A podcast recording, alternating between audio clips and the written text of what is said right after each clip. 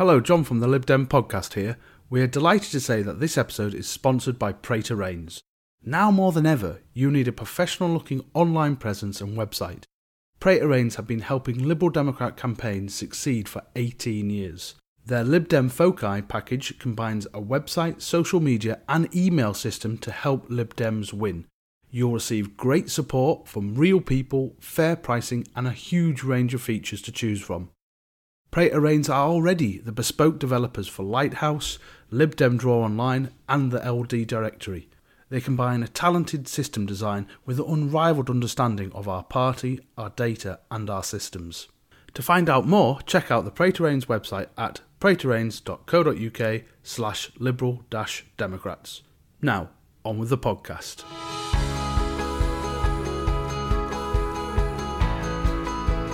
Hello and welcome to the Lib Dem podcast to this very special Leaders edition. The Leaders contest is going to end today. And in fact, as you're watching this, it has ended. We know our winner, but we don't right now because it is about 10 past 11. And I have my assembled panel here to talk through A, who's going to win, who we think's going to win, and then we're going to have all the speeches, the result, and some debate after about what it means for the party. So my wonderful luminaries here join us on this Zoom call. First of all, we have Owen Lambert from Morecambe. Morning, Owen.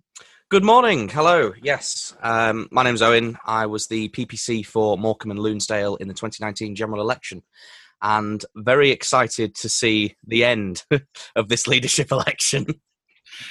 Um, and you can find Owen on Twitter at, at, at Owen Lambert1. He is the first Owen Lambert on Twitter.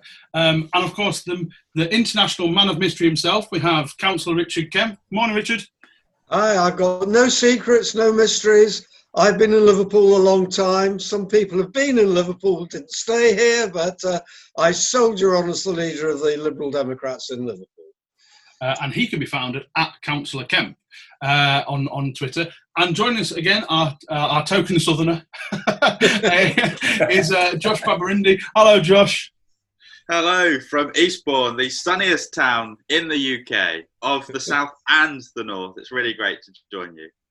Uh, and Josh can be found again on Twitter at, at Josh Babarinde. Uh, and now we have, for the first time, we have the mighty couple from Cheadle. We have, you know, it's Hillary and Bill it's uh, I can't think of any other couples now. Uh, I'm gonna I want to I want to stop there, and even that's a pretty dodgy one to go with. so, starting off, returning to the podcast, we have Tom Morrison. Welcome, Tom.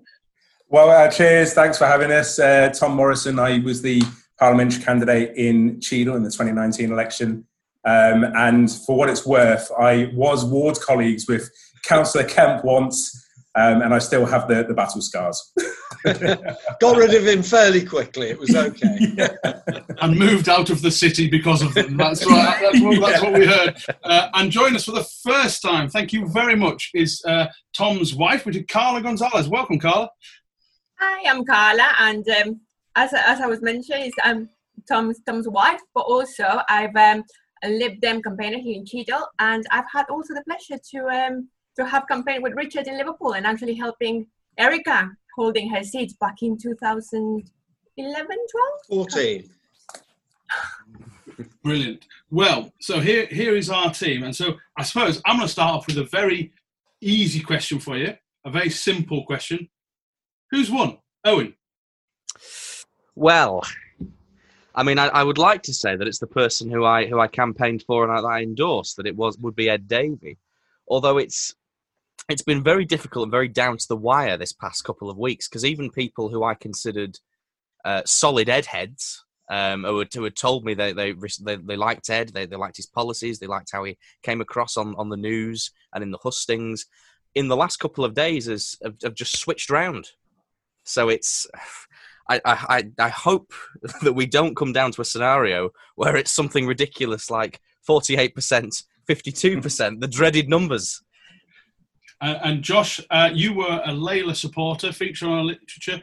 Do you think she's done enough to win this? If you uh, your gut instinct on this, I think Layla's done an awesome job. I would say it's Ed to lose, um, and I think it has been um, from the beginning. I think Layla's been the underdog. The first poll that uh, was done, it was a few months ago, put Ed well ahead, and I'm I'm confident that that gap has closed. I'm confident, as you've said, Owen. It's it's it's come down to the wire, and I just I really I don't know to be honest. What surprised me actually is there are some yeah some people, especially some councillors um, in Eastbourne who I would have put money on backing Ed, um, but they've watched the hustings and said, you know what, um, I'm going to punt on on Layla. She just seems right for me. So I really don't know. Um, I hope I backed Layla. I hope um, that's um, enough to edge her over the line. But you know what? Both candidates, I think, have come really far uh, this campaign. We've actually seen some great commitments come from both of them um, throughout that wouldn't have happened had the campaign not been so, you know, of such a high quality. Um, for me, I'm particularly chuffed that both candidates have committed to implementing a Rooney rule to guarantee um, people from the Black, Asian, and minority ethnic community um, a place on um, shortlists for target seats. I think that is amazing. Um, so, yeah, whatever happens, uh, we're going to end up with a great leader. Um, but I, I hope that the underdog has done enough to, to edge over the line. Carla, who's your money on? Oh, I'm not sure. I um, it was it's very very hard to say really because um, I think both campaigns have had their ups and downs. Um, I think um, Ed started out really really strong, but then as the hustings began began, um, you could actually see what the appeal for Layla is. So um, I would say probably Ed will get in, but it will be close. I would say. Richard, you've backed Ed last time. You've backed Ed this time. Do you think he's done enough to win? Uh, I can only talk about the people I've been speaking to in Liverpool and district, and certainly if it was a, an election here, uh, Ed's won by about two to one. Uh, but I wouldn't claim that the Liverpool active membership is representative of the whole, so uh, I, I, don't know. Uh, what I would say is I'm, I'm glad it's over, but I basically switched off two weeks after nomination day. By the time I'd watched three hustings, I thought this is enough. Uh, I think perhaps the biggest lesson we could learn is that it has gone on uh, too long. I can't see any reason why it should have gone on uh, this long. So thank goodness it's over and we can get back to business. And I'm afraid, uh, to my mind, whoever is the leader now, it's a little bit irrelevant because we've got huge elections coming up next year at, uh, throughout the, the United Kingdom. And we're going to win them, not because whoever is creating minimal headlines in Westminster, we're going to win them because people, like everyone in this uh, podcast, will be out door knocking and delivering and campaigning. That's the way forward for the for, for, for, for the party. And I'm afraid I consider what happens in uh, Westminster, particularly during lockdown conditions, which are going to be around uh, at least till next May in one form or another. It's a bit irrelevant, I'm afraid. Well, despite the irrelevance, do stay tuned, listeners and viewers. you know, this, this, is our special extended one. Uh, I shouldn't have let him speak. I knew this was always going to be a problem. Uh, now, Tom, you, but Richard is right. This is this has been. It's felt long, and I think it's felt longer as well because there was a kind of a phony war before the actual campaign started. We knew these two were going to be up against each other. Uh, and so it's felt like it's been forever in the making. But if again, what where do you think who's winning for you? Um, I, don't, I don't know. I think I, you know, I'm going to do my insider piece now. I was I was chatting to both camps last night, and both were keeping their um, their cards very close to their chest. My impression is that there's probably a it, it, the more likely of the two verdicts is that Ed has won it, but with a very kind of very very uh, small margin. Um, however, what I would say, and this is I'm complete agreement with with Josh on this, is that I think actually there's a kind of the to be, sorry to be a liberal democrat about this, but I think actually the party's kind of won here. There are certain things like you know the Rooney Rule that you talked about there, Josh. I think both candidates have come fully out on PR now. That's going to be a key part, policy platform.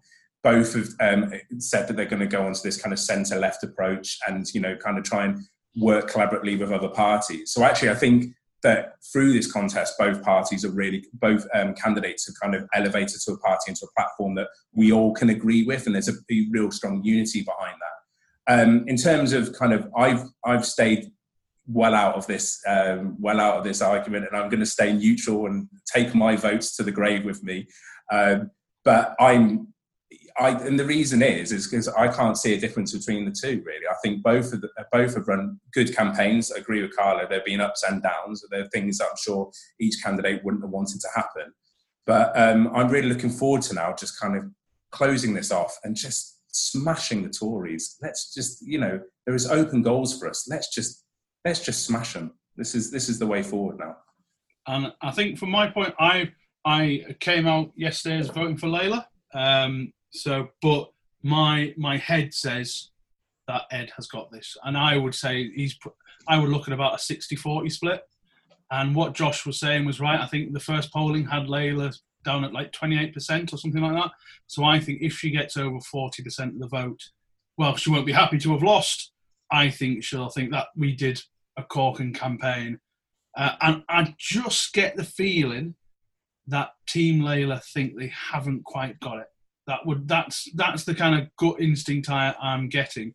However, um, I will say I've been contacted by a couple of people who have been doing the phone canvassing for them, and actually neither both sides from Team Ed and Team Layla have said it is split right down the middle in terms of the phone canvassing. So, like all elections, it might come down to how much work has been done by each campaign. Um, and I suppose, I suppose from we'll talk a little bit about the campaign. I don't want to talk about some of the nonsense that a couple of crazy people on Twitter get on and get way too excited about. But I mean, from from my point of view, clearly Ed outspent. I mean, we had a little bit of a chat with this where Lisa Smart tried to say just because he put more literature out, I doubt he, he might doesn't necessarily mean he outspent Layla. But the size and the quality and the amount of literature that came from Ed's campaign clearly dwarfed Layla's. I mean, does anyone have anything different to that? Or, I mean, I, I received probably three parts to Ed for one part of Layla. Is that is that was that roughly what everyone else got? Yeah, I agree, John. I totally agree. And in fact, I was geekily having a look um, a couple of weeks ago um, on the like register of donations um, to MPs, um, through which all donations over 500 quid to each of the candidates are, are logged. And I think in uh, the last month, um, Layla raised about seven and a half thousand pounds, and Ed raised seventy-five thousand pounds from those big donors. Um, I understand. I haven't seen the figures, but I understand that um, Layla's got significant income from lots of small grassroots donations as well.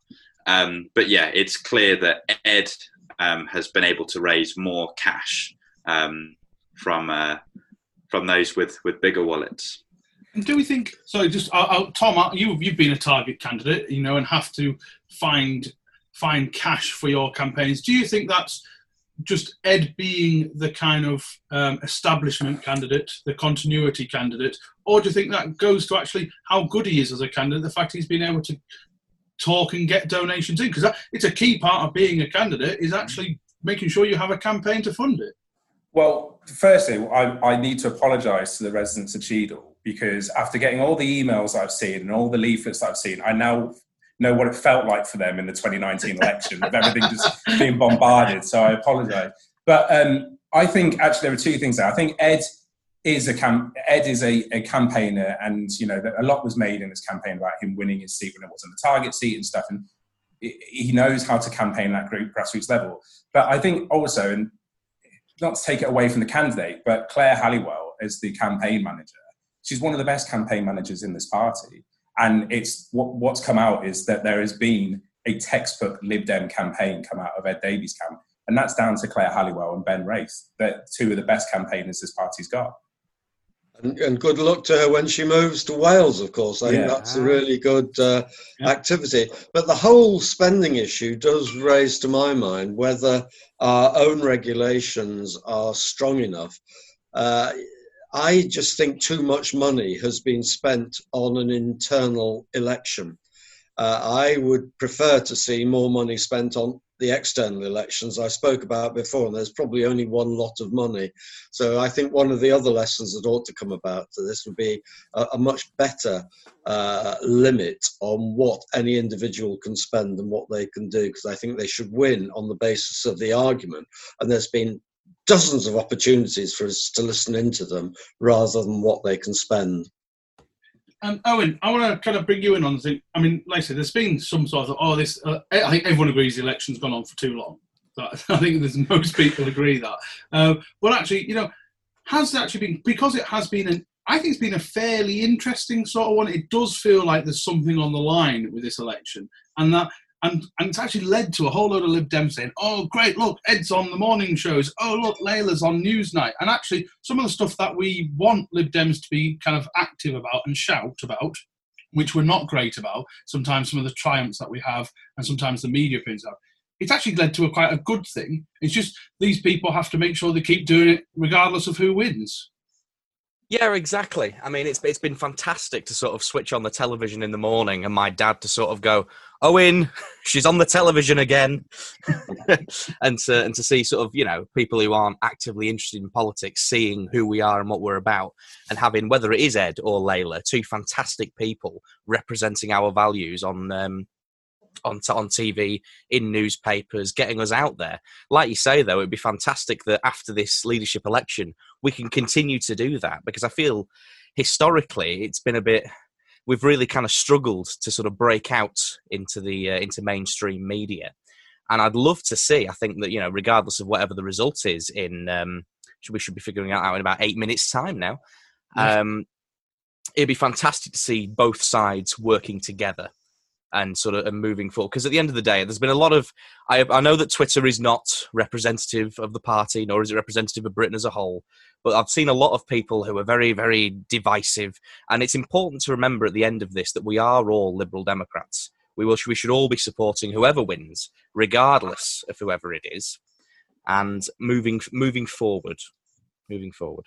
So Carla, I was wondering because there's been a lot of chat about, you know, Labour would be worried if Layla wins. Mm-hmm. Who would the Tories be most worried about? Because Tom's Tom's right. You know, most of our seats are Tory facing, not everywhere, but MPY certainly, target seats certainly, and you know, lots of council seats are, are Tory facing as well. Who are the Tories most worried about out of the two? Do you think? I would think, I would say Ed to be honest. And I think that that would that comes from a lot um, from the first pieces of information that came out from Layla's campaign at the beginning about that, for example, that um, booklet with the policies and things like that that were obviously they were not treated as actual policies for the party, but it was an example of ideas that were coming together. Some of them, I think, um, would ha- wouldn't have been as beneficial for some of, for example, Tory-facing um, Tory-facing seats. And I think that one of one of the things that might have swayed quite a few people um, with regards to the way they vote is you seeing those kind of like little insights of what could potentially happen if a specific person came into power. So, for example, I remember having this conversation with Tom. What would you What would you do? For example, do you vote for the party and what you think that the party, the best, the, the best person for the party is, or do you actually vote for your seat if you are a candidate is do we vote for what we for the person that we think is going to actually take the party forward and is going to transform it? Because that's what's really needed a transformation in the party itself. Um, or do you actually vote for the person that actually might help you win your specific seat? And um, with, regards to, to Tory facing seats I actually think that Ed Davey would come across as a bigger danger. Um, but I might be wrong. We know we never really know what's going to happen after the the the um, the leader is elected. So.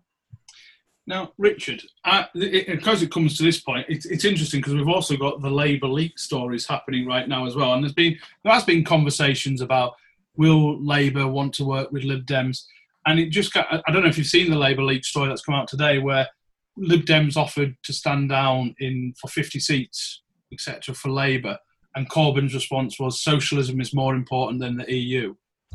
Do, Now, I mean, we've we've had conversations, Richard, on this podcast for, for over the last year, basically saying Labour will not do any deal ever with the Lib Dems.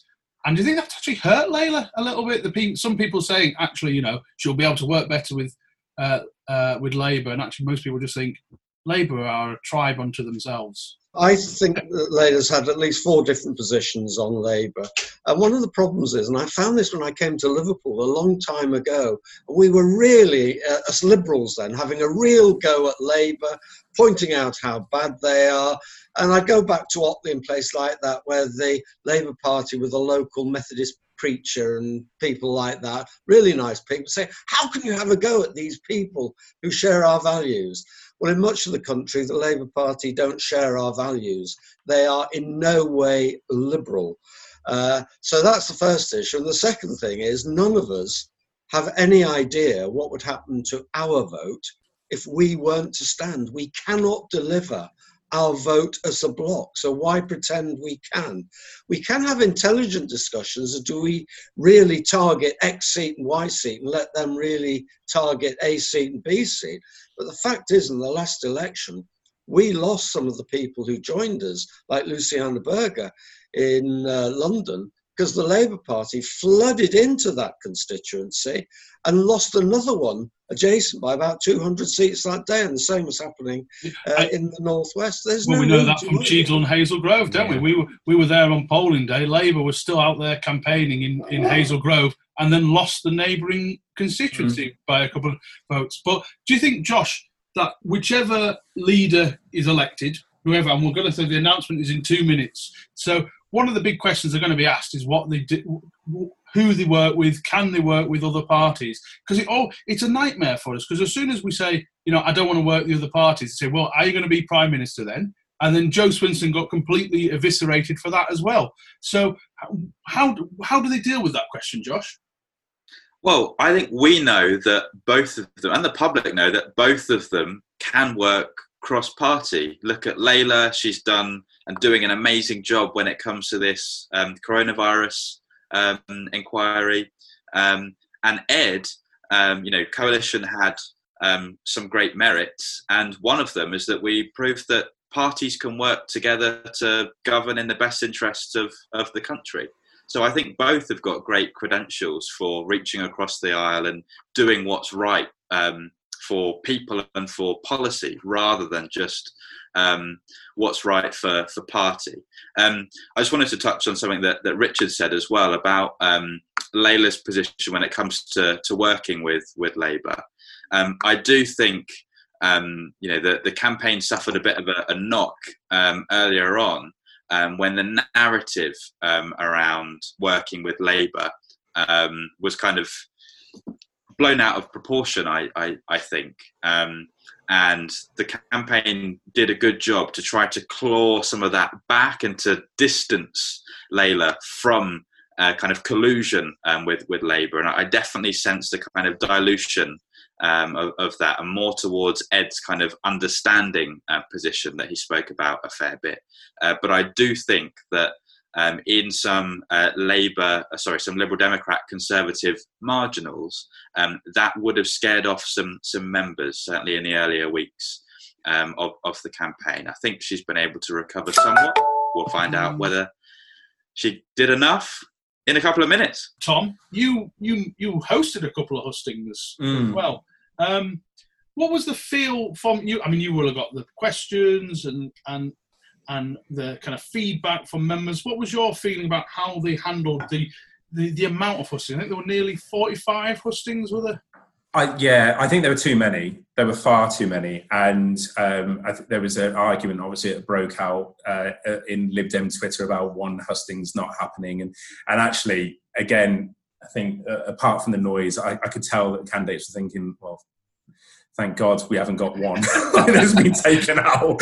But I just, I think there were too many, and it was, and there, I managed, I, I, I chaired the Northwest one and the Liberal Reform one, so we did get some different kind of um, discussions going on, but there was just so little difference between the two candidates. It really was. Um, there were, there were probably like some nuances around kind of economic policies and things like that, but there was so, and uh, just to kind of touch on what Carla was saying, I think that the booklet that came out at the beginning with Layla's team, even though it wasn't officially a part of the campaign, I think that kind of that almost, uh, I think Josh mentioned it as well, kind of worked against Layla's campaign because it set out some kind of key things that were probably a bit too radical. You know, I think there was a discussion about nationalisation in there, which Layla said that she wasn't, you know, she wasn't in agreement with. But I think that almost helped frame a kind of a, um, a kind of a more Labour biased narrative around that. Um, but when we got into the hustings, there was just so little difference between the two candidates. It was very hard to kind of see where they would argue. So, in fact, the only disagreement I think that I got was when I asked them if they preferred. Um, if they preferred Steve Coogan or Caroline Aherne. And, um, and uh, Layla went for Steve Coogan and Ed went for Caroline. So I suppose I've just had, again, I'm following everything that's going on on Twitter. Uh, the people that are going to react badly to this, the Lib Dem members who are going to react badly, well, I mean, I mean, I've been quite lucky. I think every leader I voted for has actually won. Uh, a, a, guy in my local party, Bill Shannon, oh, oh the, the, the announcements just started, has lost every single one, and he's voted for Ed. But I suppose, like Owen said, we've just got whatever happens at this announcement, we've got stuff to do because actually, contests kind of highlight the differences when actually the differences are very small. And and both these both these guys are terrific MPs, terrific servants of liberal democracy, and uh, whatever happens, we'll have a good leader at the end of it. So um, for for Richard's benefit, the podium. Oh, it started. That's oh, that's Layla's head has just come on. So we will be cutting in between us and obviously some of the footage. We'll have that for you on the podcast, so you'll be able to hear exactly what the announcement has been. Um, has anyone got? Has anyone heard anything yet? No. Um, I'm checking my contacts, John. oh, Here go. Here's Mark Pack. Good morning. I'm Mark Pack, President of the Liberal Democrats, and I know you're not here to hear from me. So before moving on to the result, I just want to very briefly but very sincerely say thank you to all of the staff and volunteers who have worked so hard to make this election run so smoothly and at such a challenging time. To the result, there were 117,924 ballot papers issued, a record high for any of our leadership elections. Turnout was 57.6%. The votes for each candidate were Ed Davey, 42,756, Layla Moran, 24,564. And so Ed Davey has been elected the next leader of the Liberal Democrats. Congratulations, Ed. So Ed's won by about two to one, as Richard said. Wow. So so actually, it probably is about about sixty, no, maybe slightly higher, like sixty-five, something like that. Uh, someone do the numbers. Tom, you're good with maths. Get on with it. no, he's not. I'm not. Thank you, Mark. I'd like to start by thanking my friend Layla Moran. Layla, you fought a passionate campaign full of energy. And since becoming MP, you've inspired so many people, particularly young people. Your future is bright and I look forward to you playing a big role in my team. To members of the Liberal Democrats, thank you for putting your faith in me and giving me the honour of leading a party I joined 30 years ago. And I also want to thank a whole host of people who've run this campaign, whether in party headquarters alongside the returning officer or in my own campaign team the thousands of people who volunteered time to campaign with me, who've donated to my campaign, who've championed our vision of a greener, fairer, more caring country. And I'd particularly like to thank Claire Halliwell, my campaign manager. Claire, you've been fantastic. And of course, Emily, my wife, and our two beautiful children, John and Ellie. Thank you, Emily, for your amazing support patience, and love. And I'm sure I'm speaking for many people when I say that for all the stress and uncertainty of the last few months, one positive has been the chance to spend more time with our families. And so I'd like to thank Ellie in particular for appearing as a surprise cameo in so many of my Zoom calls and hustings. I want to talk now about the future of the Liberal Democrats. I joined this party 30 years ago. I met Emily here. I've made so many good friends here. And with those friends, I campaigned across our country, knocking on tens of thousands of doors, delivering hundreds of thousands of leaflets. The reason I have done all this is simple.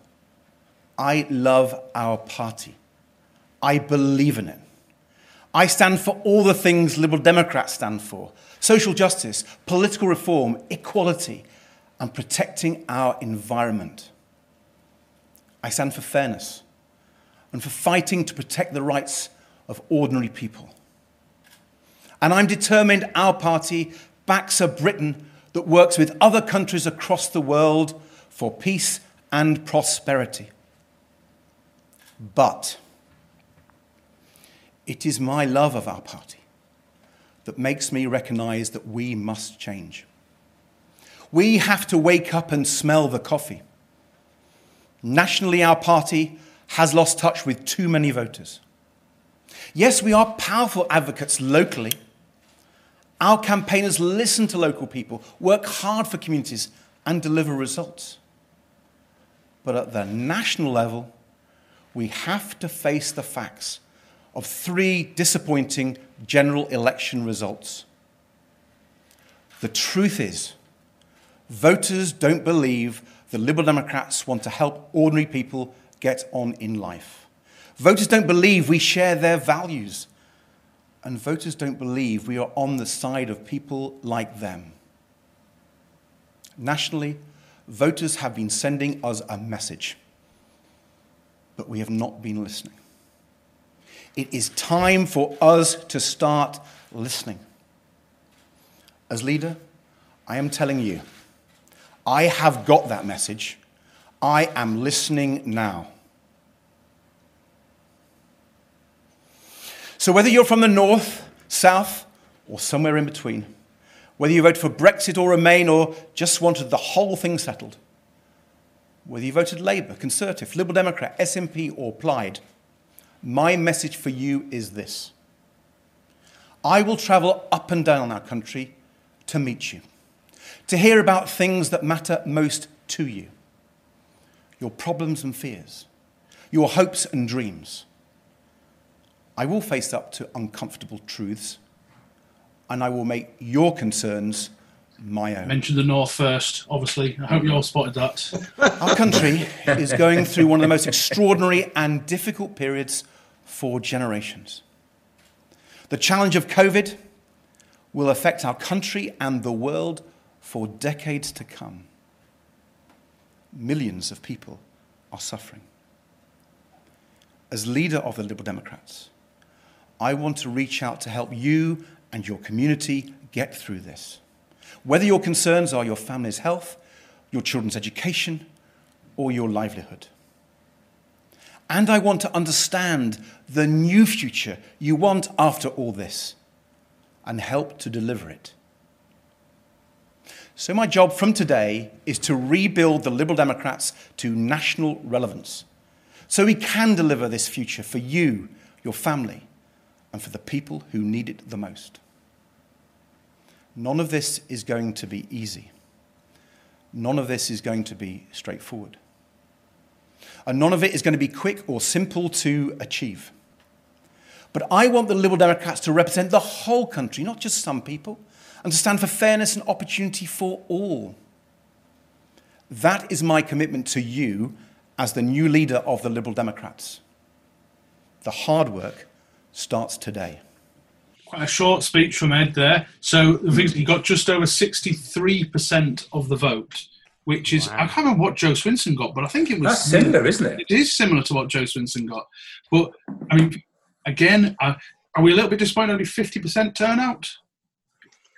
But that was higher than before. We've we've been down at some stages to thirty percent, I think. So it is a sign of perhaps the commitment, particularly from some members we don't actually see doing much door knocking and canvassing, that perhaps that will entice them back into the campaigning side of the party rather than the twittering side. Hmm. Let's, um, I suppose the, the, the, fair thing to do now, I think that's the announcement's completely over, so it was very short and sweet. So we can now just concentrate on ourselves. I can take these headphones off, which is marvellous. so let's start off. Let's start off with the loser first, actually, because we'll we'll have more questions to talk about what Ed does now. But will Team Layla be disappointed with that? Josh, you were probably the most involved with Team Layla. Yeah, I think I think Team Layla, um, particularly with the the margin um, of of that defeat, you know, there really seemed to be um, a strong sense um, that it was close, and not just within um, Team Layla, um, but across the party um, as well. I, I, think there was a sense that it was going to be much closer um, that, than it was. So, yeah, you know, in the short term, uh, there are lots of people who have invested lots of time in Layla's campaign who will be gutted that um, their efforts didn't quite pay off. Um, but something that we're really good at doing as Liberal Democrats, um, especially since you know getting a real beating during the, the coalition years, um, is picking um, ourselves up um, and uniting together to really throw the kitchen sink um, at the next challenges ahead, um, which, as Richard said, um, are the local elections that we have next year and police and crime commissioner elections, um, etc. So, yes, it will be difficult for many to stomach, but I, for one, am just well up for getting out there again um, and smashing it as Liberal Democrats, not as Team Led Ed or Team Layla.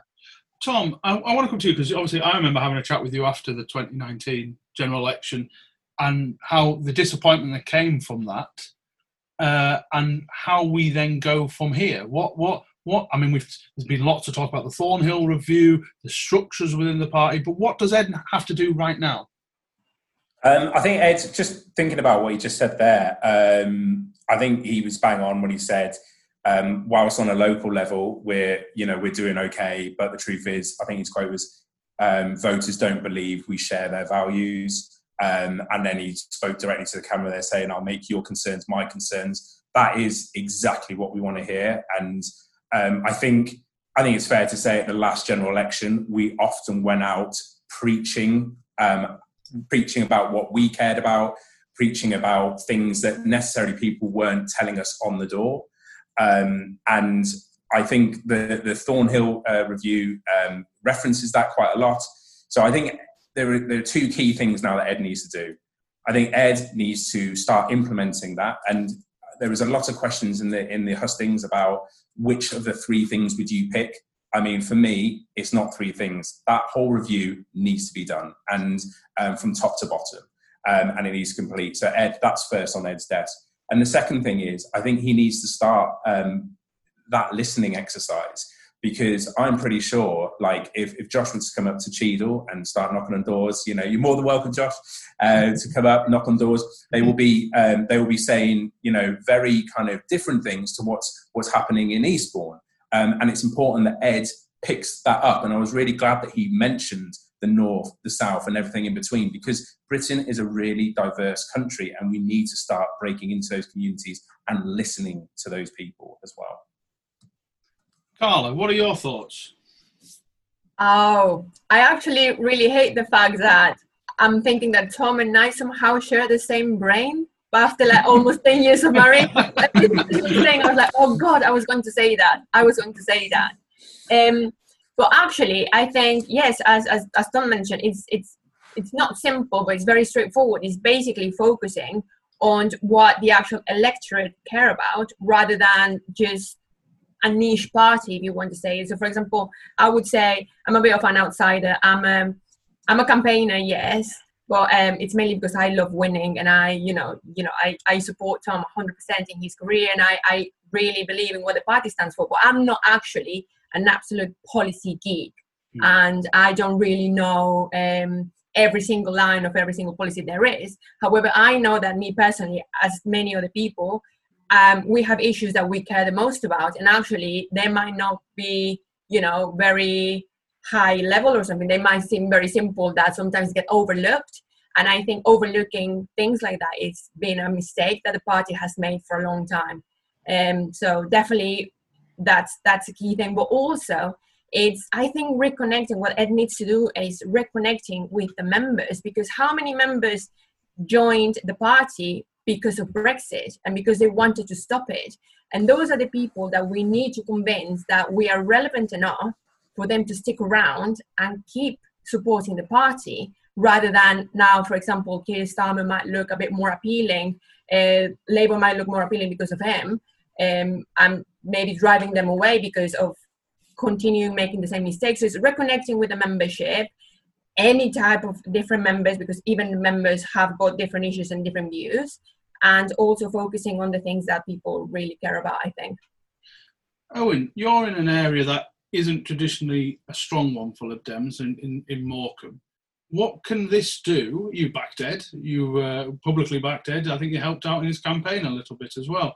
Um, but what what now for areas like Morecambe to say, okay, what do you want from the leader? Well, I was I was quite relieved to hear in his speech that he wanted to actually come and listen to people. The, the fact that we now have this idea of Lib Dems listening, I thought was very inspiring, and it was quite it was quite a weight off my shoulders because a lot of people around here who have always traditionally voted either Labour or Tory because we've never really had a particularly strong Liberal Democrat presence in mm. Morecambe and Lunesdale. It's it's just very refreshing because I, I know that I'm going to have a leader who people will go, yeah, actually that's someone who's going to come and listen to the issues that we have in our community. And it's nice that he said that we're not going to have any more sort of no more niches, that he wants to be more representative of the British people as a whole. You know, I think we get a bad rep as a party as being a party of very small, particular issues. One like, well, as in one with Brexit or of, you know, all these little issues. But it's it's important that we do still hold true to these values because they are liberal values. Yeah. But it's also important that we try and expand our voter base because at the end of the day, that's what's important in terms of winning. Is that, and mean, just to kind of on this point, I mean, we've got an episode coming out next week with the, the new chair of the LGBT plus Lib Dems, who, who, who is worried sometimes when we say we don't want to deal with niche issues is because we don't want sometimes these are uncomfortable issues or sometimes but is it also the fact that you know if we do something on covid or the nhs then they get they get a labour quote they get a tory quote and that's kind of it whereas a niche issue gives you a little bit of cut through. Is that not part of the? Is that not why we do that? I mean, it's important, certainly. I mean, as, as a member of the LGBT plus community myself, I think it's incredibly important that we are one of the forefront parties on those issues and that we have a liberal voice in in in those kinds of things. But at the end of the day, the the fact of the matter is that these are still minority issues. I think it's incredibly important that we do get the cut through on things like COVID, on things like the NHS, on housing, on the on the issues that matter to everybody in the country. Richard, I remember. Remember after the last leadership election, it was just me and you then. Before we had all these other people kind of join our podcast, um, and we said, and we said before that last leadership election that Layla's time might come. Now, obviously, at that point, we didn't realise that we were going to have a general election and Jo was going to lose her seat. Now, you obviously publicly backed Ed, um, but I mean, has Layla just made herself the de facto kind of incumbent for once that Ed isn't around anymore? Well, I would certainly repeat what I said last time. I think a time will come for Layla. One of my concerns that I wouldn't have voted for her this time was because she doesn't yet have the experience and the gravitas. And I'm afraid that does partly uh, come with time. I think that she uh, and Wera and Daisy Cooper will all be viable candidates for whenever it is that we come to replace um, uh, uh, Ed. So I don't think it's as simple as saying it's now going to be Layla as the heir incumbent. I think she's opened the, uh, the, the, the party to a series of new ideas, but we should be proud of the fact that there's more than one capable alternative to Ed we will see how Daisy, Wera, and perhaps others that I'm not so familiar with will develop over the next uh, few years, and then we would come to that decision. But, but in the short term, if I could just respond to Owen, what's the new leader going to do? It seemed to me that we've explained our principles just by defining niche products. So, why am I in favour of LGBTQ rights? Because I believe in equality. And that is part of the equality agenda. Why am I against Brexit? Because I'm an internationalist. why do I really uh, want to examine? I'm not 100% convinced by universal uh, income, but I really want to look at it because as a Liberal Democrat, I believe in fairness. So I think we've got to define our big picture programs and then go into the niche markets, as it were, underneath them to talk about why that matters to people who are black, people who are gay, people who are trans, people who are women in certain circumstances. And we've done it the wrong way around. Do we think it's actually a healthier thing for the party that Ed's had such a clear mandate? Rather than like I say, Owen, you were talking about just before that it could be very close. You know, whether it was it, it's only a couple of percentage here and there. So any of these kind of kind of I don't want to say fake outrage, but some people were annoyed at certain things that happened during the course of the campaign on both sides. The fact that none of those kind of little grievances will have amounted to this huge difference between them in the votes. Do you think it kind of puts a line under it? Open to anyone that. Yeah, I, I think it does. I think it's it's it's um, I, th- I think there was a, a, worry for me that there would be um, either candidate would win with a very small like minority, like a kind of a very small majority, and then you would have this kind of element of uh, factionalism that would still be there. Um, for me, this kind of there is a clear winner, um, and it's there's a clear kind of uh, almost person for someone for everyone to kind of rally behind now. Um, I think it's it's a it's a thing for unity, definitely. I think it's, on, hard. Sorry, go on, Carla. Go on. Sorry, um, I think it would be hard to actually um, try to find a reason for it not to have happened. So, for example, I was so prepared to ask the question if Layla had won, mm. uh, to ask the question if the actual leadership um, election had been a normal length, you know, like the few weeks that we actually, or a couple of months that we usually um, used to, rather than this very lengthy process if the result had been affected. Um, but I think just the fact that, you know, Ed came in, it was deputy leader, and even though that it wasn't official until like, I don't know how many weeks after, um, he had that kind of like lead on that that type of like step ahead in the in the campaign. Does that make sense? Mm-hmm. And um, whereas I think if Layla had won, or if it had been really really close, people would have actually thought, oh, what if, or maybe recount, or I don't know, like there's some something can be changed. Whereas now I think it's just a definite a definite show showcasing um, a definite voice for the party and what the party actually wants to. Yeah, I mean, in I, I totally agree. I mean, I think a, a win is a win, whether it's by one vote or whether it's by one million votes. Um, but I think, yeah, what really helps in this case is there are just no, you know, no one can refer to a returning officer's verdict and say, oh, we should challenge the result on, on this basis, which is the last thing the party needs. We've had our time to navel gaze, and in large part, it's been um, an important and healthy process. Uh, but now, you know, no questions asked. It's time to move forward together, as as Layla would say. and I know that um, you know everyone in the party fundamentally um, will move towards that that outcome. I thought what was really important um, about Ed's um, speech and what was really responsible, actually, especially in light of you know such a um, a victory, um, is he did seem to incorporate um, lots of the you know most fantastic elements of Layla's narrative throughout the campaign into his speech. So, um, you know, he spoke about listening and Layla listened and all that kind of thing have been a really big part of her narrative. I think for me, um, the best thing he said in his speech was, "We have to wake up and smell the coffee." And it was really important for him to say that because um, I think he has been viewed in many quarters as the kind of continuity, business as usual candidate. Um, and I think that um, phrase um, was a huge signal um, that no, there is going to be significant change. We're not going to go on as we were before. And again, that was another kind of key uh, part of Layla's narrative. And I'm really pleased um, that he's going to pursue that as well.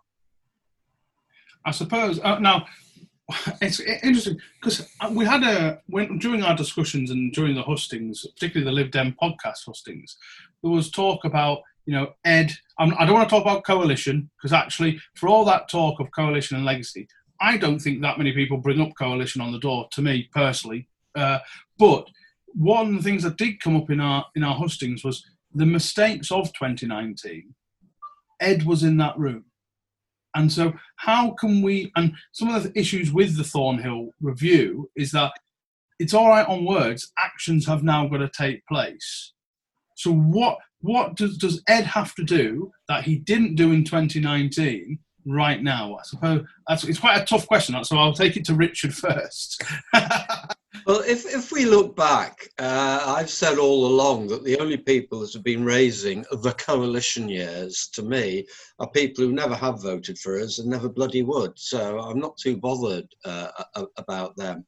But what always disturbed me uh, is, is the way we didn't own and still don't own the good things that came out of the coalition. Now, I don't think we want to spend a lot of time going on about it because it's five years ago now and it's out of people's minds. But nevertheless, there were strengths. And one of the things, of course, that I was able to say in the little clip that I did for Ed is look at what we achieved as a junior partner in a coalition government in terms of energy, which transformed the way that our energy system works. And I, I have the uh, Ed Davey Memorial uh, sun, solar power unit on my roof now as a result. Not perhaps not memorial. no, I was, I was, wondering where you were going with that. But, I'll be honest with you. I'm going to kill the bugger. Yeah, uh, I'm very proud of the fact that we, for the first time for 25 years, improved the lot of pensioners. I'm pleased that we took nine million people out of paying national uh, um, income tax. I, am I'm, I'm of the opinion that none of that stuff's going to come up either positive or negative, particularly. No, no we won't go back to it. Yeah. But those are things we can build on to say, what do we want to do now? And if people then challenge you, you bloody well didn't do it, we're able to turn around and say, yes, oh yes, we did. Yeah. So what? What's so Tom, I want to get to you. What what what is next then? What's I mean, what what what is the next step for Ed? And just I kind of want a final thoughts from everyone really before we wrap up this um, kind of podcast. The response we're getting, as you can imagine on Twitter, a lot of lady supporters are surprised by the result. And we've talked in the past about you know, and, and Owen mentioned it just before. Twitter isn't the real world. You know, this is you know people that think how can Donald Trump possibly win an election? Well, he might, you know, because Twitter isn't the real world. Um, and so I would encourage all people that to make real differences, to get your shoes on, get knocking on doors, putting leaflets through doors, doing the campaign and stuff that wins us. Because some of you will be disappointed with, with today, but I'll tell you what will make you feel better. In those elections in May, if Lib Dems win another 700 gains again, that's what will make you feel better. If we get more seats in Holyrood, if we get more seats in Cardiff, that will make you feel better. And don't forget, and here's a really important thing there were a lot of people thinking Vince Cable wasn't doing a particularly good job until suddenly we got those results in 2019. So, whatever despair you're feeling right now, there is always a chance to turn things around. Uh, and over to you, Tom, for your final thoughts. Preach. That's it. That's absolutely. Yeah, have I done it again? yeah, yeah, yeah. I just think, um, and good, good talk about the, uh, the, the Trump election wearing that T-shirt as well. I think that's that's uh, top dollar. Um, I think ready for the next contest. Come on. Absolutely. Yeah, yeah. No, I, I seriously, I think we've um, this. We've got a leader now. The we need to start as a party. We need to start looking outwards. We need to start listening. Ed spot on. Um, Layla was spot on in the campaign. We need to start listening to what voters care about, and we need to start knocking on doors. The Liberal Democrats are at its best when we're a campaigning force. We're not a party of Westminster, we're a party of your street. You know, we knock on the doors, we get the issues sorted, we listen to people and we report back. We've got to get back to that. We've got to get back to that. Um, and I'm I'm excited because now we've got a, a leader who I think is is a track record of doing that. He knows how to win elections. There's a lot on his plate that he's got to um, get fixed um, internally. But the important thing for us as members is we've got to get those leaflets out. We've got to knock on doors. We've got to listen to voters. We've got to start having a positive effect on people's lives and not just concentrate on what's going on in our own party. And Josh, you obviously you, you've got your disappointment. Your final thoughts. What's next for you? Um, final thought is uh, I'm gonna give big virtual hugs to the uh, Layla team activists uh, who have worked so hard, and I'm to give some big virtual hugs um, to Team Ed activists as well because we're all Liberal Democrats, um, and we need to, as I said, um, put that navel gazing back into the box now. We've done that. Um, and let's get out on the streets and start campaigning so that we can win big in these county council election campaigns um, and hopefully uh, bag uh, one or two police and crime commissioners, if not more, as well. We've got so much work to do. This was the easy bit, the leadership election. Um, now we've got to face off the Tories, uh, we've got to face off Labour, uh, we've got to face off the Greens and the other parties who will do all in their power to stop us winning. We can't let any internal divisions get in the way um, of that. Um, so off to work we go. Carla, what are you? What are your final thoughts? I am very happy with the result. I'm going to be honest. I'm also very happy that it's over and now we can, as everyone said, we can just move on and just carry on campaigning.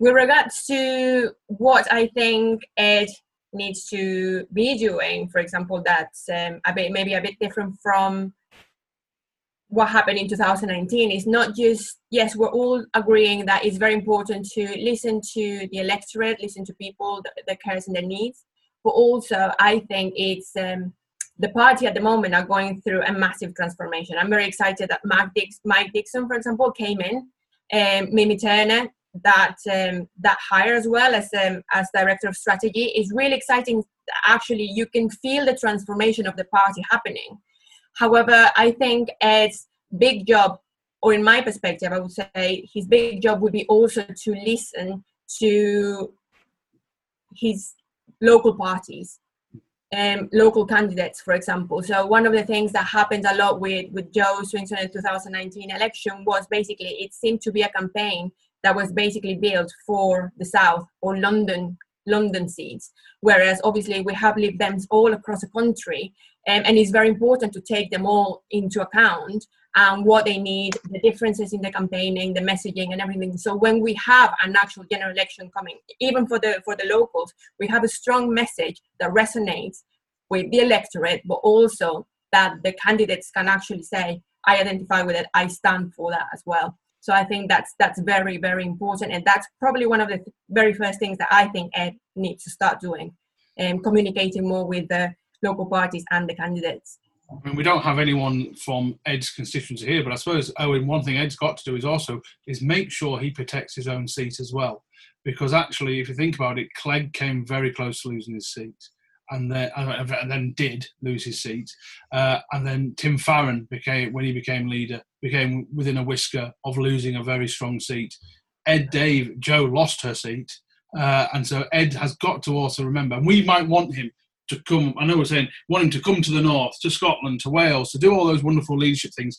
But I suppose the Lib Dems in London have to make sure if Ed's doing that and is sacrificing his time to do that, we have to. It's our responsibility in those areas to protect him to make sure they are doing the groundwork to make sure he can do the leadership stuff. That was a question, kind of question stroke statement for you. I was, say, was, was very much a statement there, John. the answer is no. We, say, we, don't give a damn whether he loses his seat. Actually, no, of course not. I mean, it, it would be fun. It, it, well, it needs to. He needs to keep his seat. We cannot, cannot afford to have another repeat of what happened with uh, with Jo Swinson. And I, I have no doubt that the Liberal Democrats in Kingston will uh, will fight hard, and that he will also split his time, I hope, evenly between representing Liberal Democrat values at a national level, but also not forgetting to look after the people who have put him in put him in uh, in the House of Commons. So it'll be good to see. I was just I was just looking actually that um, one of one of the things I uh, when I was brought onto the Ed Davey team, I think I can I think I can reveal this now. Was that I was doing a bit of uh, design work, and I've just seen that one of the gifs that I made has gone viral on Twitter, which was uh, I put a picture of Ed Davey's face on the front of a steam train, and as it comes into the station, it says "Jump on the Davey train." So I'm very happy to see that that's. Uh, How much did they pay you for that, Owen? It's just uh, anything- Too much. now. What a claim to fame that is. That's brilliant. The Hopefully podcast we'll see has that all more. the power. Yeah. Um, okay, Richard, you finish us off, mate. You, we've got, you know, I don't know how many leaders uh, you've gone through now. I'm, I'm, you you must be in double figures. Uh, so, you know, your final thoughts on this uh, on this big day for the Lib Dems. Well, my next steps are doing what everyone else is. On this memory stick, there are eight street letters for three wards, and I'm going to print them. Then I'm going to go into town to meet some people I've been campaigning with on a big issue locally, uh, and I'll be joining with them. Uh, and then we've got uh, five uh, lots of 6,000 focus arriving tomorrow. And I can't emphasize enough for all the time I've been in the party that whenever we've been down, the way we got out of it was on the doorsteps. Every time it's showing that we care, it's showing that we listen. It's proving our liberalism in action, not just as this set of policies or principles, but actually living out our liberalism in our neighbourhoods, our communities, our streets, our towns, and our cities. And that's what I'd urge everyone to do now to the barricades, to the doorsteps. March on, march on. There we go. I don't think we're ever going to get a better ending than that for any podcast going forward. You've kind of you, you've peaked, Richard. But um, I want to say thank you to all the panel. Thank you to Carla, Tom, Josh, Richard, and Owen. Um, thank you everyone for listening and watching. We are delighted that you've uh, taken the time to view this or listen on your podcast providers. Don't forget you can follow everything to do with the Lib Dem podcast at, at LibDemPod. Do follow all these guys on their Twitter. There'll be links in the show notes, uh, so you can do that. Um, and we've got lots of episodes in the bag ready to go. We've got interviews with the LGBT plus Lib Dems. We've got an interview with Molly Nolan, the number one target candidate in Scotland for next year's Holyrood elections. We've got brilliant episodes coming in. We'll no doubt have more uh, from our regular panel as well. I do know some of the team members and campaigners from the different leadership groups want to come on and talk about how it went. I imagine that might be slightly easier from Team Ed's side at the moment, but we will absolutely see. But thank you all very much for listening. Thank you everyone on the panel. We'll be back with another episode and stay safe and we'll see you soon.